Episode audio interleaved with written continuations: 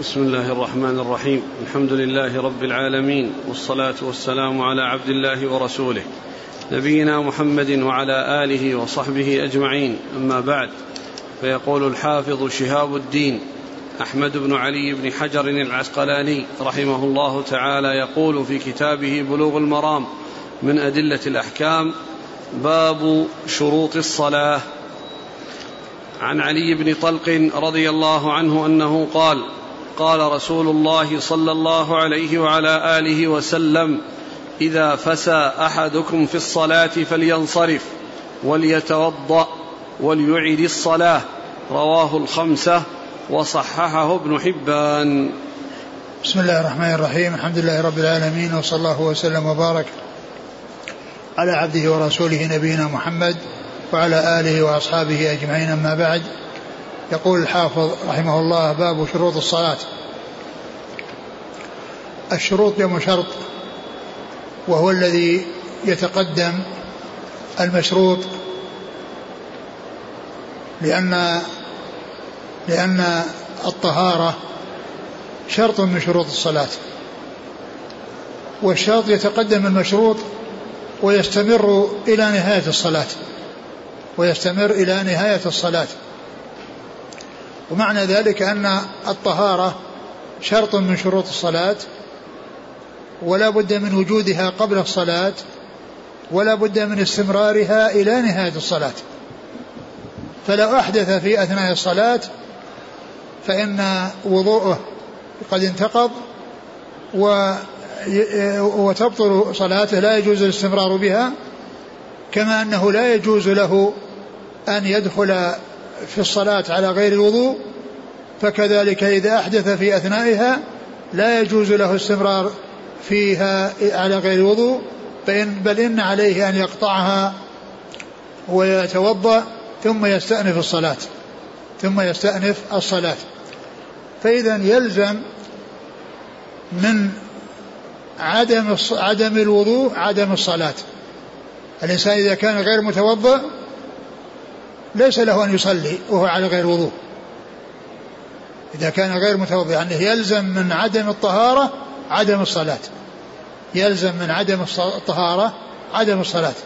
لأن الصلاة لا يجوز الإتيان بها والإنسان على غير طهارة.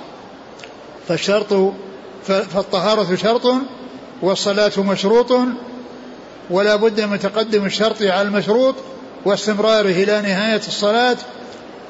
وإذا حصل نقض الوضوء في أثناء الصلاة فإنه ينصرف من الصلاة ويتوضأ ويستأنف الصلاة. فيلزم من عدم الطهارة عدم الصلاة. يلزم من عدم الطهارة عدم الصلاة. لأن الإنسان لا يصلي وهو على غير وضوء.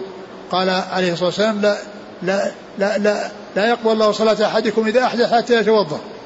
لا يقبل الله صلاة أحدكم إذا أحدث حتى يتوضأ. ثم أورد هذا الحديث عن علي بن طلق. عن علي بن طلق رضي الله عنه أن النبي صلى الله عليه وسلم قال إذا فسى أحدكم الصلاة فلينصرف ويتوضأ وليعد الصلاة. يعني معناها أنه يقطع الصلاة ولا يستمر فيها وهو على غير طهارة ويتوضأ ويستأنفها. يعني أنه لا يبني. وقد سبق أن مر حديث ضعيف في هذا. وهو أن أنه إذا حصل يعني منه يعني آه، قلس أو مذي أو كذا فإنه يعني ينصرف ويعني يتوضأ ولا يتكلم ثم يعود ويكمل ما ويبني على صلاته. والحديث غير صحيح.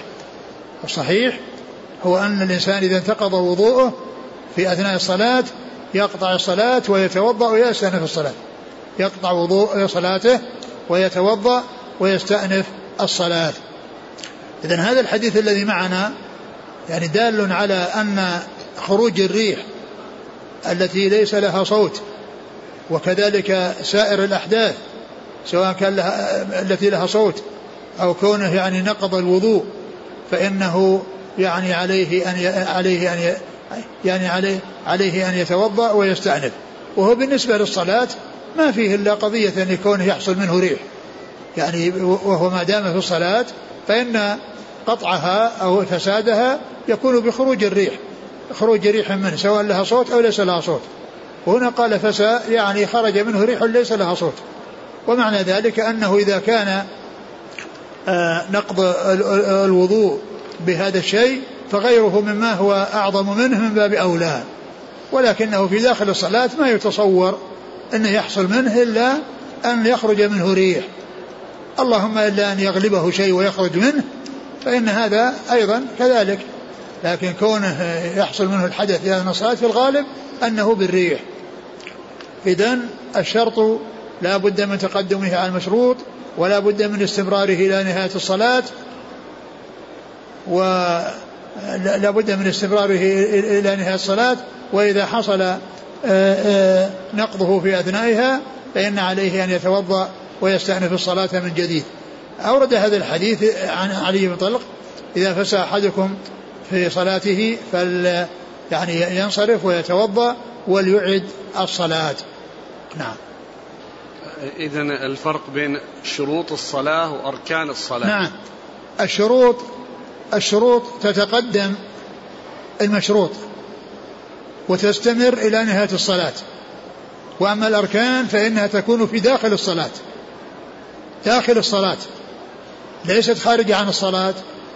الشروط تكون موجودة قبل الصلاة وتستمر إلى نهاية الصلاة. وأما الأركان فإنها تأتي في أثناء الصلاة. يعني متفاوتة. أولا تكبيرة الإحرام ثم قراءة الفاتحة ثم الركوع ثم الرفع منه ثم السجود ثم الرفع منه ثم السجدة الثانية ثم التشهد اللي هو التشهد الأخير. هذه قالها أركان وهي في داخل الصلاة. لكنها تأتي شيئا فشيئا كل واحد مستقل. أما الشروط فهي كلها يلزم أن تكون موجودة قبل الصلاة بأن يكون الإنسان متوضأ وساتر للعورة ومستقبل القبلة من, من, من, من قبل يدخل الصلاة ويستمر إلى نهاية الصلاة. فالشرط يكون موجودا قبل المشروط ويستمر إلى نهاية المشروط. وأما الأركان فإنها تأتي في أثناء الصلاة. لا ليست متقدمة على الصلاة وإنما هي في داخلها. أركان في داخلها. تكبيرة إحرام قراءة فاتحة قيام مع القدرة ركوع سجود وهكذا. فهذه أركان. وأما الشروط فتكون متقدمة وتستمر حتى نهاية الصلاة. نعم.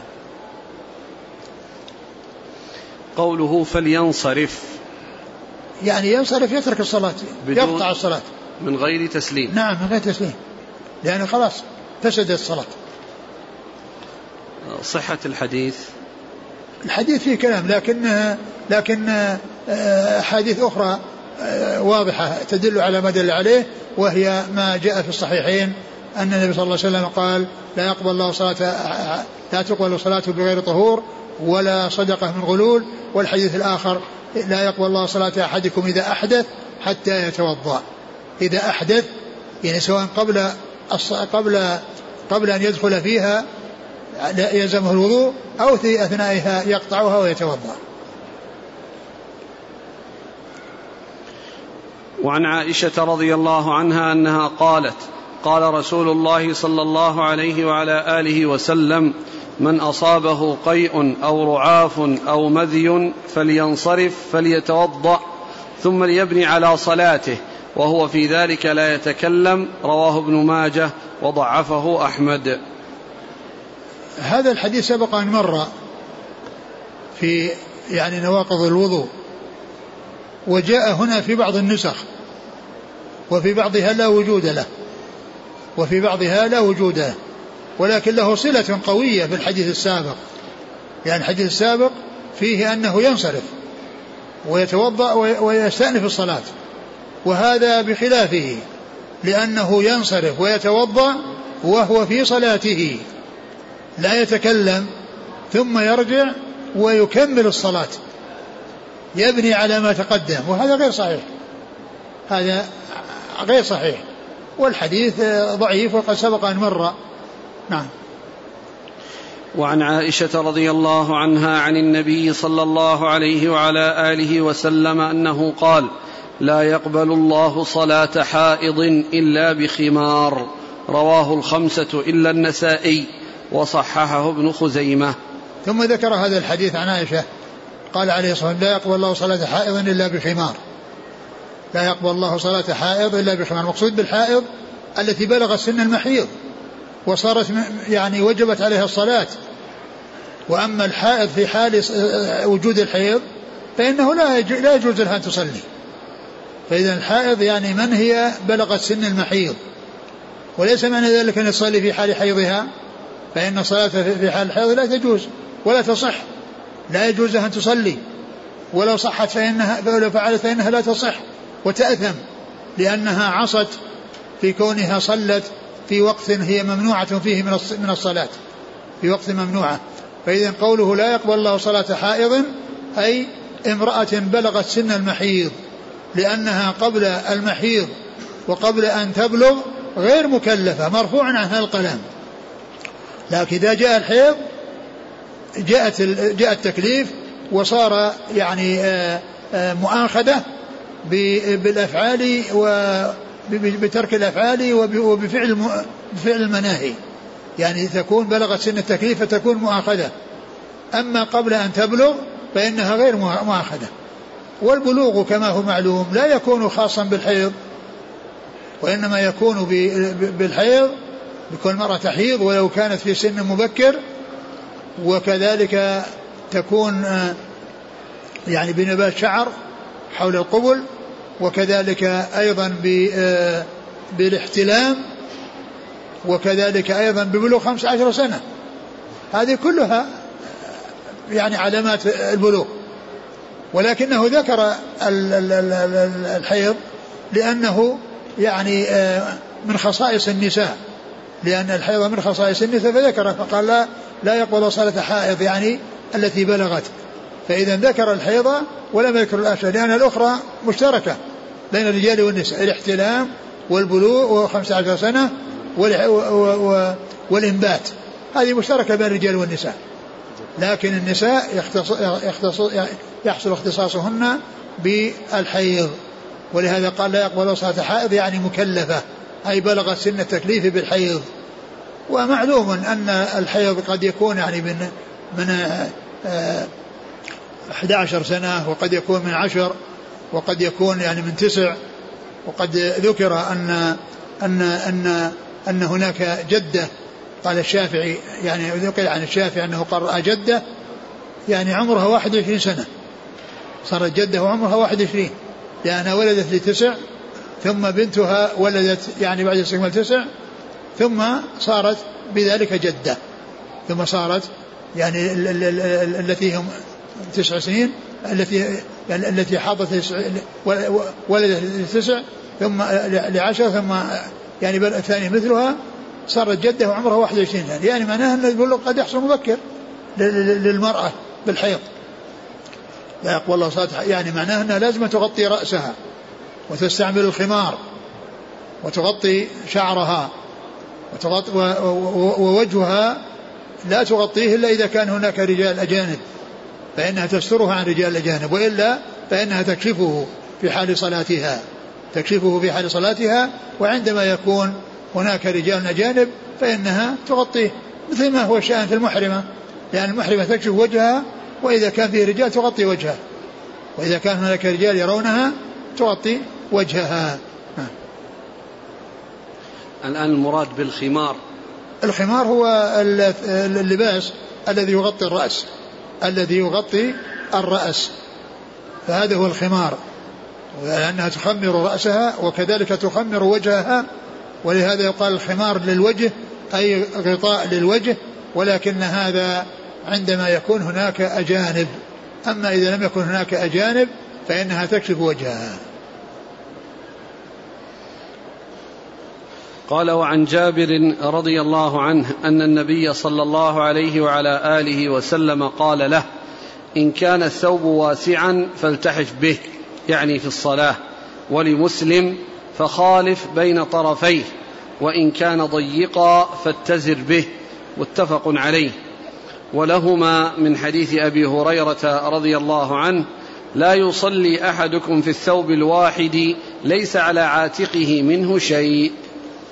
ثم ذكر حديث جابر رضي الله عنه أن النبي صلى الله عليه وسلم قال إن كان الثوب واسعا فالتحف به وإن كان ضيقا فاتزر به.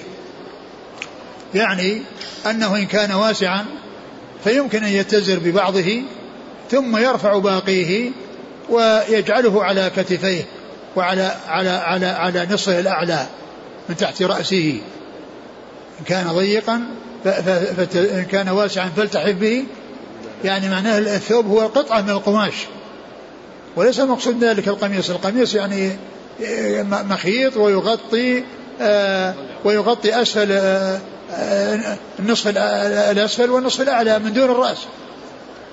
وهو أكمل الثياب ويعني الذي فيه الذي فيه تمام اللباس ويعني وسعته وشموله. أما الثوب يطلق على القطعة من القماش. قطعة من القماش يعني إذا كانت القطعة كبيرة فإنه يتزر ببعضها ثم الباقي يجعله على كتفيه.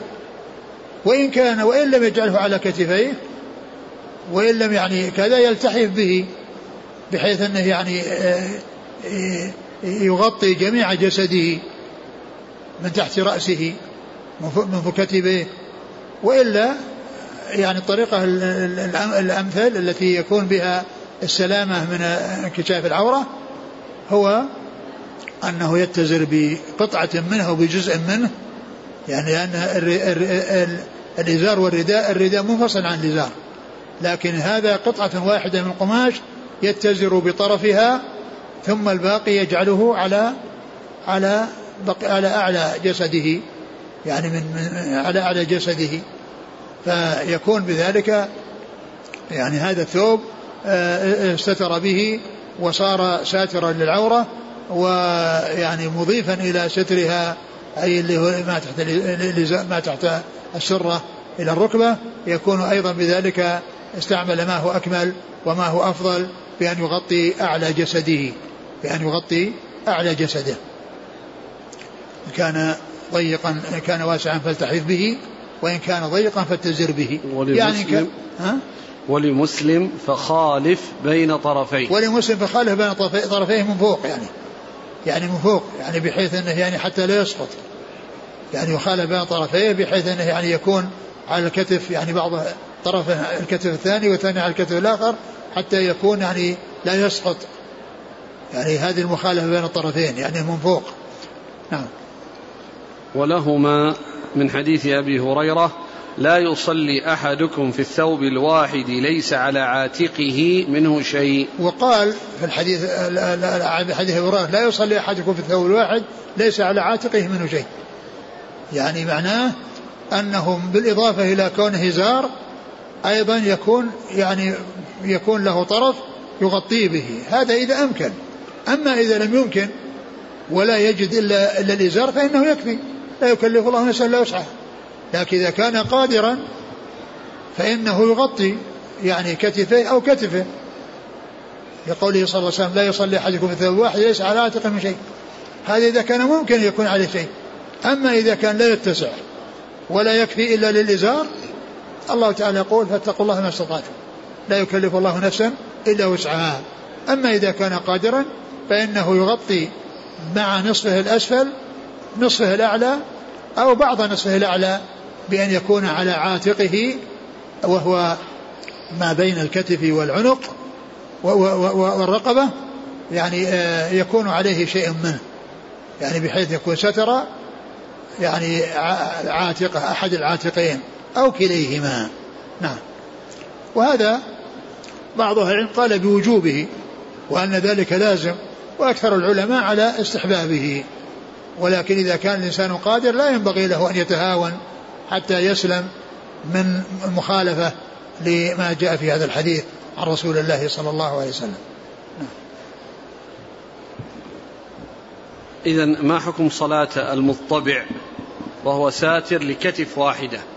تصح ما في لأن الكتف أحد العاتقين يكفي.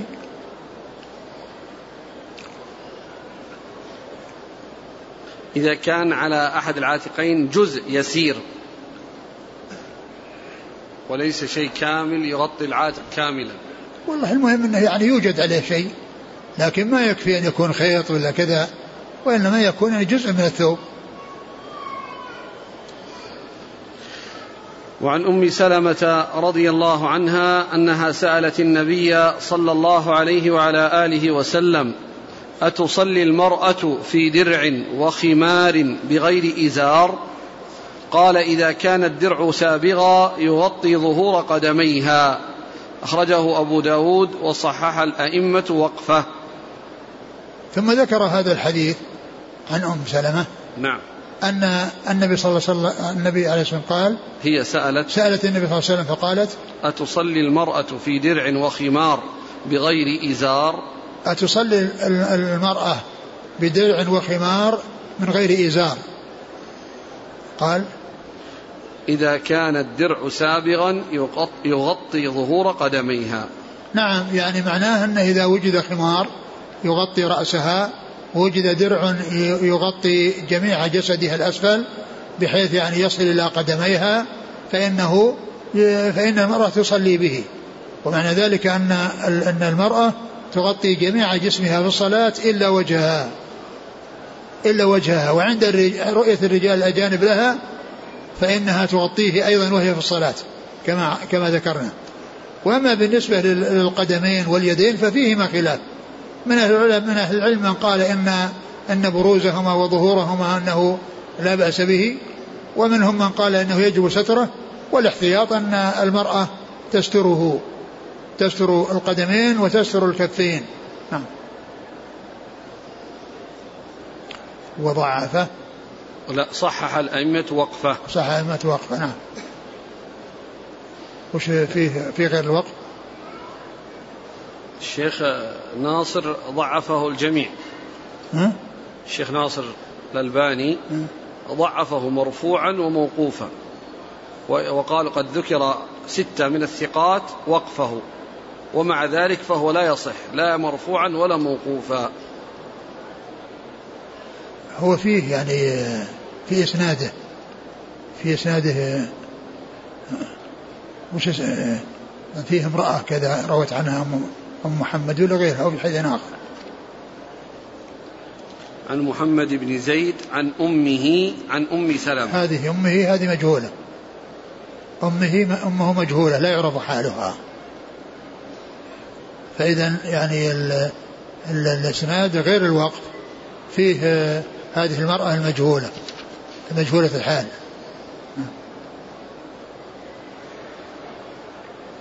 إذا الذي يجوز للمرأة أن تكشفه الوجه إذا لم يوجد أجانب والكفين. والكفين فيهما خلاف. الكفين والرجلين فيهما خلاف والاحتياط في أنها تسترهما الرجلين هذا الدليل عليه. أن يكون الدرع سابغا يغطي ظهور قدميه. وكذلك وكذلك الكفين الكفين من هذا أو وجه آخر. كأنه يعني اعتبار أنه واسع وأنه يعني ما دام أنه يصل الكعبين معناه أنه يغطي اليدين. وعن عامر بن ربيعة رضي الله عنه أنه قال كنا مع النبي صلى الله عليه وعلى آله وسلم في ليلة مظلمة فأشكلت علينا القبلة فصلينا. فلما طلعت الشمس إذا نحن صلينا إلى غير القبلة فنزلت الآية فأينما تولوا فثم وجه الله أخرجه الترمذي وضعفه. ثم ذكر هذه الأحاديث التي مرت أولها في الطهارة ولزوم الطهارة والثاني في اللباس وستر العورة ثم هذا يتعلق باستقبال القبلة لأن لأن لأن هذه كلها من الشروط ستر العورة من الشروط واستقبال القبلة من الشروط. الإنسان يستقبل القبلة في صلاته ولا يصلي إلى غير القبلة يعني فيما يتعلق بالفرائض. وأما بالنوافل سيأتي الكلام فيها على اعتبار أن الإنسان الراكب يعني يصلي حيث توجهت به راحلته. وأما بالنسبة للفرائض فإنه ينزل ويحصل النزول والصلاة على الأرض. فذكر هنا الحديث هذا يتعلق بالقبلة. قال إيش؟ عن عن عامر بن ربيعة كنا مع النبي صلى الله عليه وسلم في ليلة مظلمة فأشكلت علينا القبلة فصلينا. فلما طلعت الشمس إذا نحن صلينا إلى غير القبلة فنزلت فأينما تولوا فثم وجه الله. ذكر هذا الحديث يتعلق باستقبال القبلة وأنهم كانوا مع النبي صلى الله عليه وسلم في ليلة مظلمة فصلوا إلى إلى غير القبلة. ولما أصبحوا وطلع الشمس وهم يعرفون مكان صلاتهم واتجاه صلاتهم وإذا هم إلى غير القبلة. فنزلت ولله المشرق والمغرب فأينما تولوا فثم وجه الله فثم وجه الله. وهذه الآية فسرت بتفسيرين. أحدهما أنها ليست من تتعلق بالقبلة والثاني أنها تتعلق بالقبلة. يعني لا تتعلق بالقبلة يعني أنها المقصود بها أن الله عز وجل محيط بكل شيء وأن الإنسان أينما صلى أينما اتجه فالله عز وجل محيط بكل شيء لأن السماوات الأراضين السماوات السماوات والأراضين هي في آه، بالنسبة لعظمة الله كما جاء عن ابن عباس مثل الخردلة في كف الإنسان. ومعلوم أن من كان داخل الخردلة فأينما توجه فإن الذي في خارجها وهو الله عز وجل أنه آه، أينما توجه فهو, فهو متوجه إلى الله عز وجل. فهي يعني من آيات الصفات. لكن بعض أهل العلم يقول أنها أنها من آيات القبلة. وهذه من المسائل التي اختلف فيها رأي شيخ الإسلام ابن تيمية وتلميذه ابن القيم. فإن ابن القيم قرر في كتابه في الصواعق وهو موجود في مختار الصواعق يعني أن الآية كلها المراد بها ليس المقصود بها القبلة وإنما يراد بها آه، آه، أن الله عز وجل محيط بكل شيء وأنها من آيات الصفات وليست من آيات وليست من آيات القبلة. وشيخ الإسلام ابن تيمية الذي هو شيخه يقول أنها من آيات القبلة والمقصود بها القبلة. نعم. قال إيش؟ أشكلت كنا في كنا مع النبي صلى الله عليه وسلم في ليلة مظلمة فأشكلت علينا القبلة فصلينا. فلما طلعت الشمس إذا نحن صلينا إلى غير القبلة فنزلت الآية. نعم يعني معناه أنهم إذا اجتهدوا في البر وصلوا إلى غير القبلة وتبين صلوا فإن صلاتهم صحيحة. صلاتهم صحيحة. وأما في الحضر فليس لهم أن يجتهدوا وإنما عليهم أن يسألوا وأن يعني يعرفوا من غيرهم اتجاه القبلة لأن هنا يمكن المعرفة بالرجوع إلى من عنده معرفة. وأما في الفلاة ما عندهم أحد يسألونه وإنما اجتهدوا. فإذا اجتهدوا وصلوا إلى غير القبلة صلاتهم صحيحة. وأما في الحضر ليس لهم أن يجتهدوا. وإن اجتهدوا وصلوا فصلاتهم غير صحيحة إذا كان إلى غير القبلة. نعم. رواه الترمذي وضعفه. نعم. وش سبب تضعيفه. فيه قال هذا حديث ليس إسناده بذاك. لا نعرفه إلا من حديث أشعث السمان. وأشعث بن سعيد أبو الربيع السمان يضعف في الحديث. وكذلك شيخ عاصم بن عبيد الله. يعني اثنان يضعفان. يعني أشعث وشيخه عاصم بن عبيد الله في الإسناد كل منهما ضعيف. نعم. أحسن الله إليك في مسألة الصلاة لغير القبلة. لو آه، تبين لهم الخطأ ولم يخرج الوقت صلوا ثم تبين لهم. ليس ابدا. يعني صلاتهم صحيحة ولو ولو ولو كان الوقت باقيا. طيب. ولو ولو كان الوقت باقيا.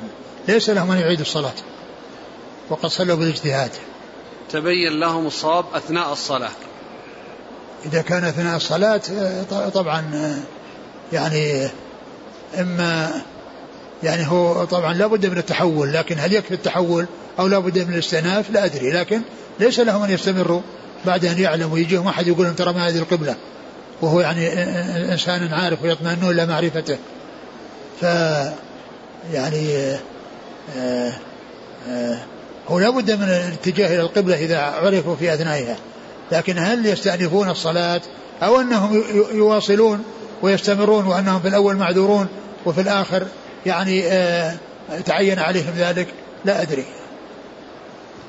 أما في الحضر لابد من السؤال. نعم لابد سأل فأجيب بخطأ. قال واحد نزلت إلى الفندق صاحب الفندق وأشار إلي على جهة القبلة ثم تبين لي أنه مخطئ. أنه أخطأ. قال له أصلي إلى هذه الجهة وأخذت بقوله. ثم تبين خطأ. والله الذي يبدو أنه تعاد الصلاة. أنها تعاد الصلاة لأن ما دام أن, أن هذا أخطأ وهم في نفس البلد ويعني وقد يكون سأل واحد ما عنده علم ولا عنده معرفة. نعم. وعن أبي هريرة رضي الله عنه أنه قال قال رسول الله صلى الله عليه وسلم ما بين المشرق والمغرب قبلة. أخرجه الترمذي وقواه البخاري. ثم ذكر هذا الحديث وهو يتعلق بالقبلة واستقبال القبلة. قال ما بين المشرق والمغرب قبلة. وهذا بالنسبة للمدينة ومن كان على سمت المدينة. هذا مثل الحديث الذي سبق أن مر شرقوا وغربوا. لا يستقبل قبله ولا غائط ولكن شرقوا وغربوا. فإن شرقوا وغربوا ليس خطاب لجميع الأمة. وكذلك هنا ما بين المشرق والمغرب قبلة ليس خطاب لجميع الأمة. وإنما هو خطاب لمن يكون عن آه، الكعبة من جهة الشمال أو يكون عنها من جهة الجنوب. فإن صلاته لا يعني إذا كان يعني بين المشرق والمغرب يعني فإنه آه، صلاته صحيحة. ولكن لا تكون صحيحة إلا إذا, إذا لو كان إلى جهة المغرب. أو إلى جهة الشرق. هذا هو الذي لا يجوز لا, لا تصح الصلاة معه. أما إذا كان بين المشرق والمغرب يعني لو حصل ميلان أو حصل يعني عدم إصابة للجهة للجهة بالضبط يعني ما يؤثر. لقوله صلى الله عليه وسلم ما بين المشرق والمغرب قبلة. وكما قلت هذا خاص بمن كان عن آه، الكعبة من جهة الشمال أو يكون عنها من جهة الجنوب. أما من كان عنها من جهة الغرب فما بين الشمال و ما بين الشمال والجنوب هو هو القبلة بالنسبة لهم. إذا كان من جهة الغرب أو من جهة الشرق. إذا كان من جهة الشرق أو من جهة الغرب. ولكن الرسول صلى الله عليه وسلم قال هذا بالنسبة لأهل المدينة. بالنسبة لأهل المدينة. مثل ما قال شرقوا أو غربوا. وكذلك هنا قال ما بين المشرق والمغرب قبلة. يعني معناه أن إصابة العين لا تكون إلا عند الوصول إليها أو معرفة آه، آه، تحديد جهتها بالضبط. أما لو حصل خطأ وكان كل بين المشرق والمغرب فإن ذلك لا يؤثر. لأن إصابة العين لا تكون إلا إذا كان الإنسان مشاهدها. مثل ما قال ابن القيم في آه، في كتابه الروح يقول إن إن العلماء يستفاد من علمهم يحترمون ويوقرون ويثنى عليهم ويستفاد من علمهم للوصول إلى الحق. ولكنه إذا عرف الدليل فإنه لا يعدل عن الدليل.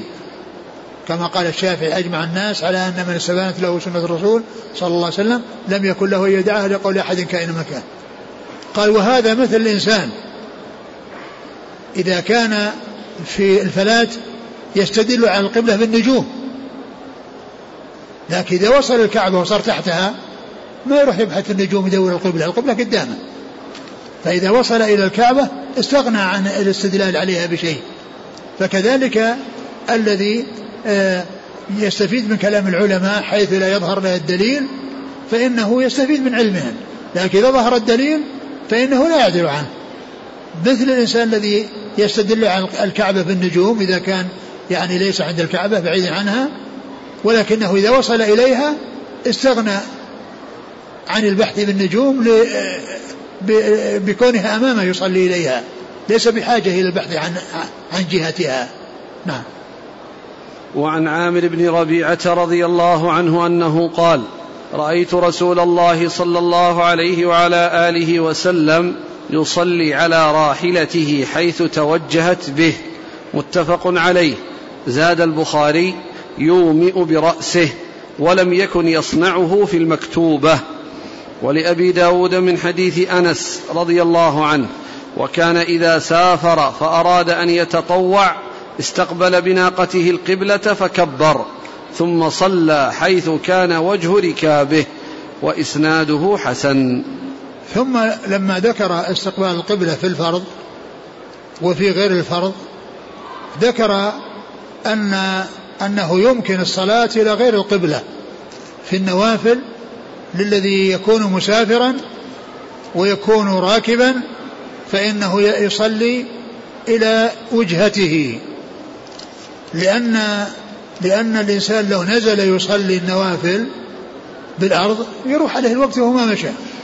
لكن يجمع بين الصلاة وبين السير وقطع الطريق بكونه يصلي على راحلته. يصلي على راحلته النوافل. فالنوافل كلها تصلى على الراحلة إلا الفرائض والفرائض لا يجوز أن تصلى عليها. بل الإنسان إذا هذا يروح ينزل ويصلي إذا جاء وقت الصلاة ينزل ويصلي متجها إلى القبلة. هذا بالنسبة للفرائض. وأما بالنوافل فإن له أن يصلي على راحلته. لكن جاء في بعض الأحاديث الذي ذكره المصنف الثاني أنه يبدأ عند البداية يتجه إلى القبلة ثم يستمر في الصلاة حيث توجهت به الراحلة يعني الطريق الذي يسلكه. سواء مثلا إذا كان عن الكعبة من جهة الشمال يعني وهو يعني يريد أن يذهب إلى جهة الغرب أو جهة الشرق أو جهة الشمال يبدأ الصلاة مستقبل القبلة ثم يستمر في صلاته أين توجهت راحلته يعني وهو غير مستقبل القبلة. وهو غير مستقبل القبلة فإذا هذا آه، آه، في حق النوافل. وجاء اختصاص ذلك بالنوافل بأنه يصلي على راحلته أينما توجهت. لكن يستحب كما جاء في هذا الحديث أنه يبدأ في أول صلاته عندما يدخل مستقبل القبلة والحديث هذا يدل على الاستحباب الإنسان يبدأ. ثم بعد ذلك يتجه إلى أي وجهة يريدها فإنه يصلي على راحلته. نعم. يعني إذا هذا مستثنى هذا مستثنى من مستثنى من يعني استقبال القبلة. وهذا إنما يكون في السفر وأما في الحضر لا يفعل ذلك. في الحضر لا يفعل ذلك لأنه هذا جاء في السفر ما جاء في الحضر. والحضر بإمكان الإنسان أنه يعني ينتهي مهمته ويروح يصلي في البيت. إذا كان يعني رايح يعني لحاجة ثم يرجع فإنه يصلي في البيت بخلاف المسافر. المسافر قدامه مسافة يريد أن يقطعها نعم.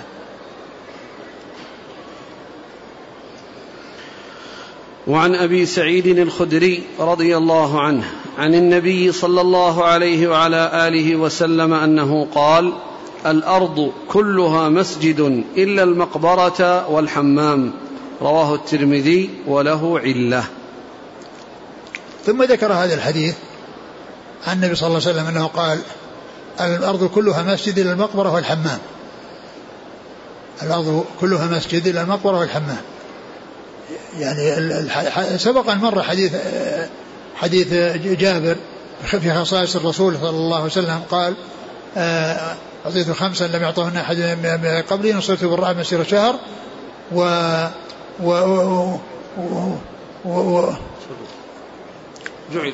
وجعلت الأرض كلها مسجدا طهورا فأيما رجل من أمتي أدرك الصلاة فعنده مسجده وطهوره. فعنده مسجده وطهوره. إذا الأرض كلها مسجد بهذا العموم. لكنه جاء في يعني هذا الحديث استثناء المقبرة والحمام. استثناء المقبرة لأن المقبرة ليست محلا للصلاة وإنما هي محل لدفن الموتى. ولكن صلاة الجنازة فيها لمن لم يصلي عليها قبل ذلك جائزة لأنها صلاة تتعلق بال بال بال بالأموات وليس فيها ركوع وسجود وإنما هي قيام وصلاة على على جنازة ومن فاتته الصلاة قبل أن تأتي فيمكن أن يصلي وحتى يمكن أن يصلي على القبر بعد مدة يعني آه، ليست بالطويلة بعد الدفن كما فعل ذلك رسول الله عليه الصلاة والسلام فإنه صلى على امرأة وعلى رجل كان يخدم المسجد فصلى عليه بعد بعدما علم بأنه دفن ولم يشعر به فإنه ذهب وصلى عليه قال دلوني عليه وذهب وصلى عليه. فالصلاة الجنازة لا بأس بها ولكن آه، آه، كل إنسان يصلي يعني فريضة أو يصلي نافلة لا يجوز أن يصلي في المقابر. فالمقبرة لا يجوز من أجل وذلك من أجل أن أن أن اتخاذ القبور مساجد وكونه يصلى فيها وأماكن للصلاة جاءت الأحاديث المتواترة عن رسول الله صلى الله عليه وسلم فيه. فليس الإنسان أن يصلي في المقبرة وكذلك لا يصلي في الحمام وكذلك لا يصلي في الحمام. والحديث يعني فيه ذكر فيه, فيه ضعف ولكنه حسن أو صحيح ثابت عن رسول الله صلى الله عليه وسلم وأن هاتين اثنتين مستثنيات. نعم. وعن ابن عمر رضي الله عنهما نهى النبي صلى الله عليه وعلى آله وسلم نهى النبي صلى الله عليه وعلى آله وسلم أن يصلى في سبع مواطن المزبلة والمجزرة والمقبرة وقارعة الطريق والحمام ومعاطن الإبل وفوق ظهر بيت الله رواه الترمذي وضعفه. ثم ذكر هذا الحديث عن ابن عمر. نعم. أن النبي صلى الله عليه وسلم نهى عن الصلاة في سبعة مواضع. المزبلة وهي المكان الذي يعني آه، ترمى فيه أو تجمع فيه الزبل. يعني وهي, وهي الأوساخ والكناسة والأشياء القذرة والعذرة وغيرها. فإن يعني هذا الذي آه، آه، هذا النهي يعني لما فيه من النجاسة التي توضع والإنسان لا يصلي على النجاسة. إذا كان غلب على ظنه أن فيه نجاسة وأن المكان متنجس لا يصلي فيه. والأصل هو الطهارة لكن ما دام أن هذا فيه إخراج يعني هذه القاذورات والتي منها نجاسات فيبتعد عن الصلاة فيها. وكذلك المجزرة. المجزرة التي يكون فيها دم وفيها يعني لكن إذا كان المكان يعني نظيف ويعني وليس فيه دم فإن الأرض تكون طاهرة والصلاة فيها تصح. والمجزرة المزبلة والمجزرة والمقبرة. والمقبرة هذه مرت. وقارعة الطريق. وقارعة الطريق اللي هو وسط الطريق. وقارعة الطريق الذي هو وسط الطريق. الجادة التي يطرقها الناس بأقدامهم وتطرقها الدواب يعني حوافرها وخفافها فيكون آه، فيها يعني منخفض في الأرض بسبب ولهذا قال لها قارعة الطريق. لأن الصلاة فيها لأن الصلاة فيها لا لنجاستها ليس لنجاستها ولكن لكونه يعني يسيء إلى الناس ويشوش على الناس وقد يكون أيضا فيها يعني دواب يعني آه، روثها نجس كالحمار والحمر والبغال وما إلى ذلك. ولكن المقصود من ذلك أن الإنسان لا يصلي فيلحق ضرر بالناس أو يعني يحول بين الناس وبين استعمال الطريق وإنما يتنحى عن الطريق يتنحى عن الطريق ويصلي. وقارعة الطريق. والحمام. والحمام هذا مرة ومع ومعاطن الإبل. ومعاطن الإبل. معاطن الإبل هي التي تكون حول الماء. إذا شربت بركت في معاطنها. وليس المقصود أن معاطنها نجسة. فإن روثها وبولها طاهر. ولكن يعني منع من من الصلاة فيها لما يترتب على ذلك من المضرة وهي أنها إذا حصل جفال فإنها تهلك من حولها تهلك من حولها إذا حصل نفار وجفال لقوتها وشدتها تهلك من يكون حولها فلا يصلي في معاطنها لا يصلي في معاطنها لا لنجاستها وإنما للمحذور الذي قد يترتب الهلاك بسبب الهلاك هلاك الإنسان بسبب الصلاة فيها. نعم. وفوق ظهر بيت الله. وفوق ظهر بيت الله يعني في سطح الكعبة. في سطح الكعبة. ومعنى ذلك أن أن وذلك لأن الإنسان إذا كان في سطحها ما يكون مستقبلا يعني شيئا منها. ولكن قيل إن هذا فيما إذا كان في طرفها وكان مستقبلا خارجها. أما إذا كان في وسطها أو مستقبلا جملة كبيرة منها فإن ذلك آه، يصح. أقول يعني الصلاة فيها صحيحة ولا بأس بها. وإنما المحذور لو كان في طرفها ولم يستقبل شيئا منها بأن يكون في نهايتها في السطح ويستقبل خارج السطح. هذا هو الذي يكون لم يستقبل القبلة. أما إذا استقبل آه، شيئا منها أو كان قسما منها آه، بين يديه فإن ذلك صحيح. مثل ما لو أن إنسان الآن المكان الذي بين الحجر وبين الكعبة اللي بين الحجر وبين الكعبة هو من الكعبة وهو فضاء وهو فضاء يعني لو أن يعني الإنسان استقبله مستقبل القبلة لأن الحجر ستة أمتار منه ستة أذرع منه من الكعبة. والجزء والمبني هذا ليس هو كل الكعبة هو أكثر الكعبة. ولكن الحجر هو ستة أذرع منه من الكعبة. وهذا الحد الفاصل الذي ليس فيه الذي فيه ليس فيه الحجر وليس فيه كذا الإنسان لو استقبل يكون استقبال الكعبة. لأنه لأنه جزء منها بس مو مبني نعم رواه الترمذي وضعفه. ضعفه إيش في زيد بن جبيرة. نعم هذا متروك. نعم. يعني آه، كما تعلمون قارعة الطريق. في بعض الأماكن الناس كلهم يصفون في الطريق. شلون؟ الناس كلهم يصفون في الطريق إذا امتلأ المسجد. كما تعلمون الآن مثلا في مسجد الخيف الناس يصلون في الشوارع إذا أقيمت الصلاة. قارعة الطريق وحافة الطريق. هذا هذا كما هو معلوم. قارعة الطريق المقصود بها يعني المكان الذي يعني في البر والذي الناس يسلكونه. أما إذا كان المسجد امتلأ والناس صلوا حوله ما في بأس حتى في المسجد النبوي. يسدون يعني الشوارع يصلون بالشوارع. نعم يصلون بالشوارع تبعا لصلاة الإمام. إذا امتلأ المسجد يصلون بالشوارع ما في بأس. لكن الطريق قارعة الطريق يعني هي الجادة التي قرعتها الأقدام وحفرتها في الأرض فكون الإنسان يصلي فيها معناه أنه يعني يمنع الناس من استعمالها ويحول بينه وبين استعمالها. لا لنجاستها ولكن لتضييق على الناس فيها. وأما إذا احتاج الناس للصلاة في الشوارع تبعا للإمام ما في بأس. وعن أبي مرثد أبي مرثد الغنوي رضي الله عنه أنه قال سمعت رسول الله صلى الله عليه وسلم يقول لا تصلوا إلى القبور ولا تجلسوا عليها. رواه مسلم. ثم ذكر هذا الحديث يتعلق بالقبور وأنه لا يصلى إليها ولا يجلس عليها.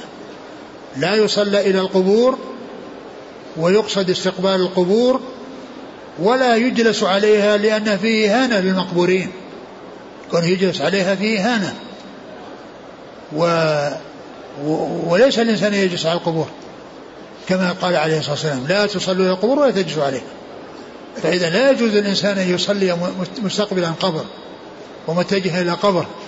أما لو لم يدري عن القبر وصلى ولا يدري قدام القبر فإنه لا يأثر ولكن كونه يتعمد ويريد أن يصلي وراء القبر هذا مخالفة لهذا الحديث الثابت عن رسول الله صلى الله عليه وسلم.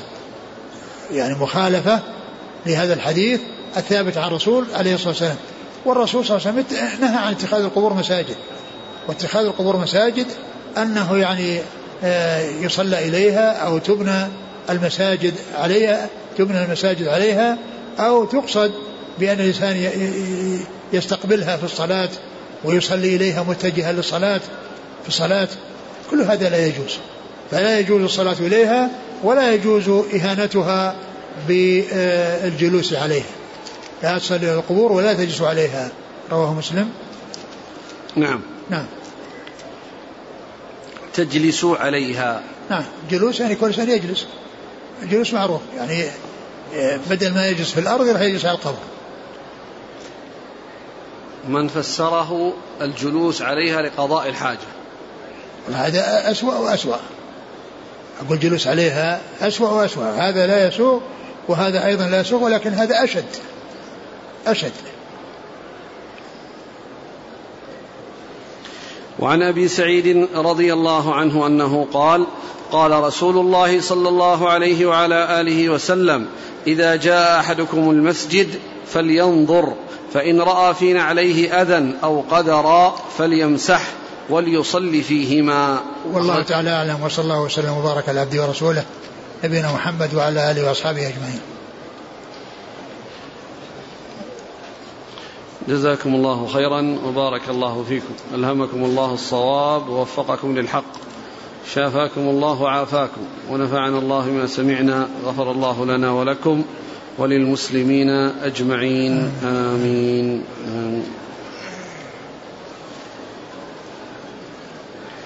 يقول السائل الصلاة في الممرات مثل ممرات المسجد النبوي هل هو داخل في مثل قوله قارعة الطريق؟ لا أبدا. ليست هذه قارعة ليست قارعة الطريق هذه. يعني الإنسان يعني يصلي فيها لكن حيث يكون الناس بحاجة إليها والدخول يعني هذا يترك المجال لهم يترك المجال لهم ولكن إذا احتاج إلى ذلك يصلي. وهل يجوز قطع صلاة من يصلي فيها؟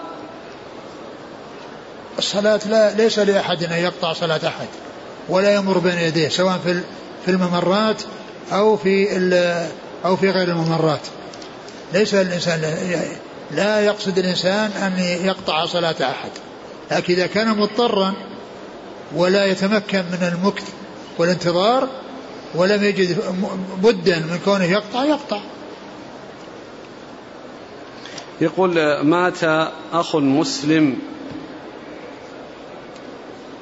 في ظاهر في بلاد كافرة وأهله أولياؤه الكفار منعوا المسلمين أن يصلوا عليه صلاة جنازة.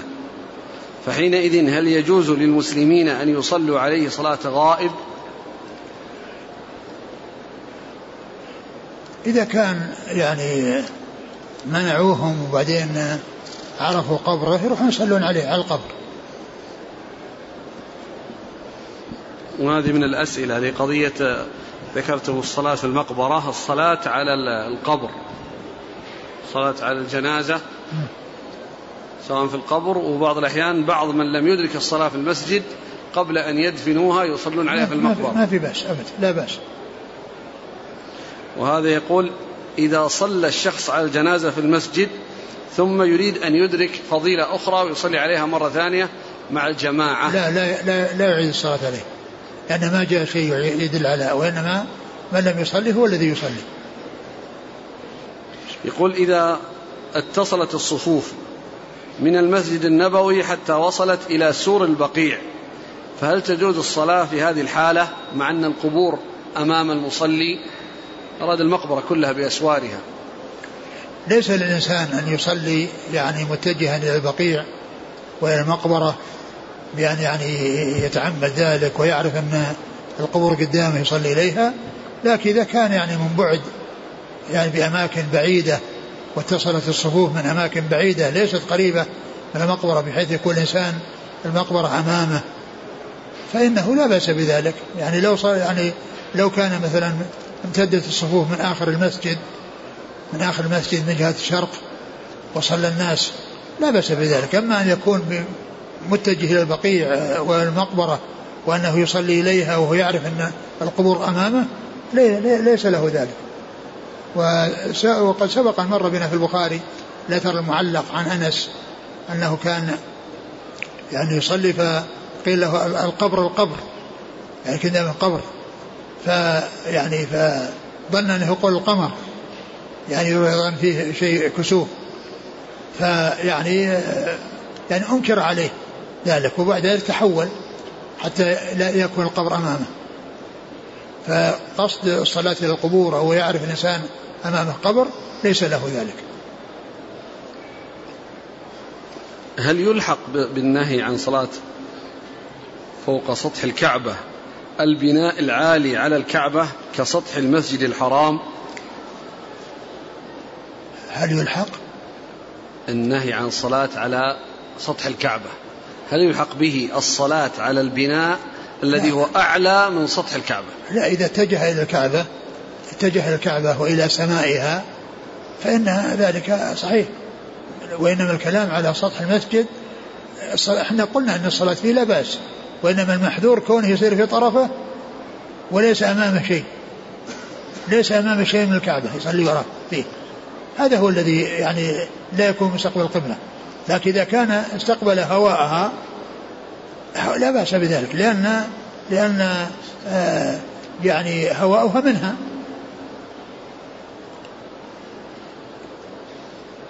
يقول هل تجوز الصلاة في مكان يرمى فيه فضلات الغنم والبقر وقد يخلط بأرواث الحمير والبغال؟ إذا كان أنه معروف أن هذه أرواث غنم وبقر وإبل هذه طاهرة. وأما إذا كان معها أرواث ومتحققا فيها أرواث يعني غير مأكول اللحم كالحمير والبغال فليس الإنسان يصلي فيها. ليس للإنسان يصلي فيها مثل المزبلة. اللي يقول مر, مر بنا. نعم. يقول في صلاة العيد صلينا أمام الإمام بالنسبة للمسجد النبوي لشدة الزحام فهل صلاتنا صحيحة؟ لا يجوز الإنسان أن يصلي أمام الإمام إنما جعل الإمام ليؤتم به والإمام يكون في, في الأمام والباقين وراءه أو على يمينه وشماله. فليس الإنسان أن يصلي ويأتي ويصلي أمام الإمام وإنما يصلي عن يمينه وشماله أو وراءه ولو بعدت المسافة ولو كان في الشوارع.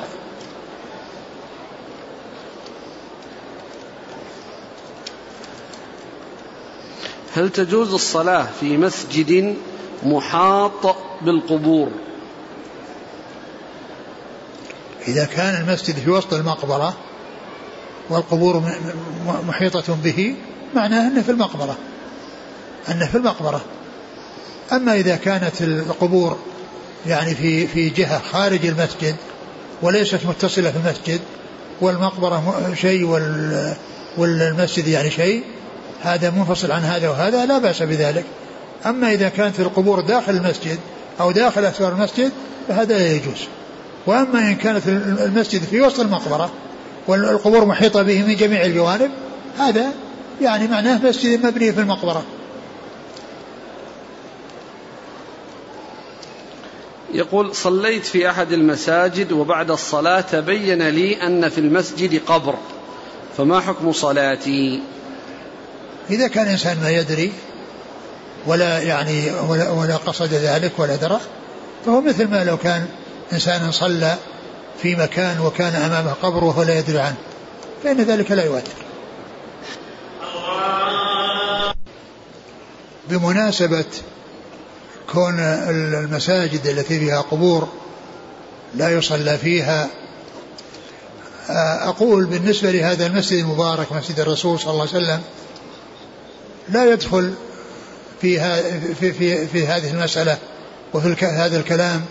وإن في مسجد الرسول عليه الصلاة والسلام الصلاة فيه بألف صلاة دخل القبر ولا ما أو ما دخل؟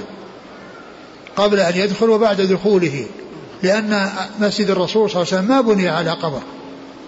وهو الذي بنى الرسول صلى الله عليه وسلم المسجد وبنى بيوت خارج المسجد وكان آه، نساؤه يسكن فيها وكن يحضن في بيوتهن المجاورة المسجد وكان يجامعهن في بيوتهن ولما توفي رسول الله عليه الصلاة والسلام آه، الصحابة رضي الله عنهم تذاكروا أين يدفنون رسول الله عليه الصلاة والسلام؟ وقد كان مات في بيت عائشة رضي الله عنها. فروى بعضهم عن النبي عليه الصلاة والسلام أنه قال إن الأنبياء يدفنون حيث يموتون. إن الأنبياء يدفنون حيث يموتون. فلما كان مات في بيت عائشة دفن في بيت عائشة والبيت خارج المسجد. فلم يكن في المسجد وإنما كان خارجه. وبقي الأمر على ذلك في عهد الخلفاء الراشدين أربعة ثلاثين سنة وفي عهد معاوية عشرين سنة رضي الله عنه وبعد ذلك أيضا مدة من عهد بني أمية القبر خارج المسجد. ثم في أثناء عهد بني أمية وسع المسجد فأدخل فدخل القبر فيه. فكان يصلى فكانت يعني في جانب من المسجد و ولكنه يعتبر داخل المسجد. ف آه، الصلاة في هذا المسجد بألف صلاة دخل القبر ولا ما دخل؟ وهذا الإدخال إنما هو من فعل بني أمية. هذا الإدخال هو من فعل بني أمية. وقد جاءت الأحاديث المتواترة الكثيرة عن رسول الله عليه الصلاة والسلام التي تمنع من اتخاذ القبور مساجد وأن الموتى يدفنون في المساجد. أحاديث متواترة عن رسول الله عليه الصلاة والسلام. بل إن منها ما كان في حال نزعه عليه الصلاة والسلام. وروحه تنزع.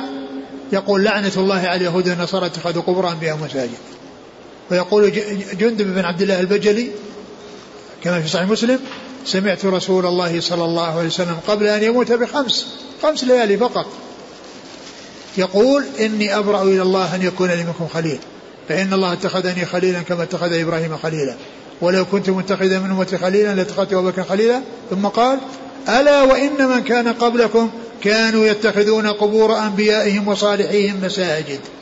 ألا فلا تتخذوا قبور مساجد فإني أنهاكم عن ذلك. هذا قاله الرسول عليه الصلاة والسلام قال له موت بخمس ليالي. الحديث الثاني عن عائشة وابن عباس قبل أن يموت وروحه تنزع. لما نزل برسول الله يعني الموت.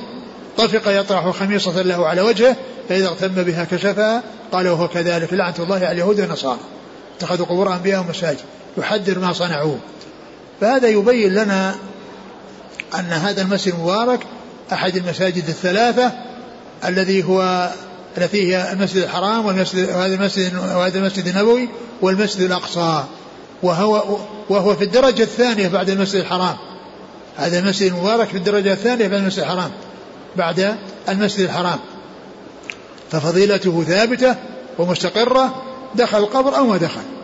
لكن لا يجوز أن يستدل بوجود قبره صلى الله عليه وسلم بفعل بني أمية على أن الناس يبنون المساجد على القبور ويقولون قبر الرسول صلى الله عليه وسلم في مسجده إذا ما في بأس.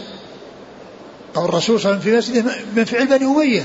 ليس ليس من بتوجيهه وإرشاده وليس من فعل الخلفاء الراشدين. وإنما هذا حصل في أثناء عهد بني أمية فلا يجوز أن تترك الأحاديث المحكمة ويحتج بعمل حصل بني أمية. هذا لا يسوق ولا يجوز. نعم. يقول إذا اختلف اثنان وهم في سفر فكيف تكون صلاته؟ هل تكون بالقرعة أم كل واحد يصلي بحسب ما ترجح لديه؟ أقول يجتهدون في علامات مثل النجوم مشارقها ومغاربها. يعني إذا كان أنهم يعني اختلفوا وكذلك الشمس واتجاهها.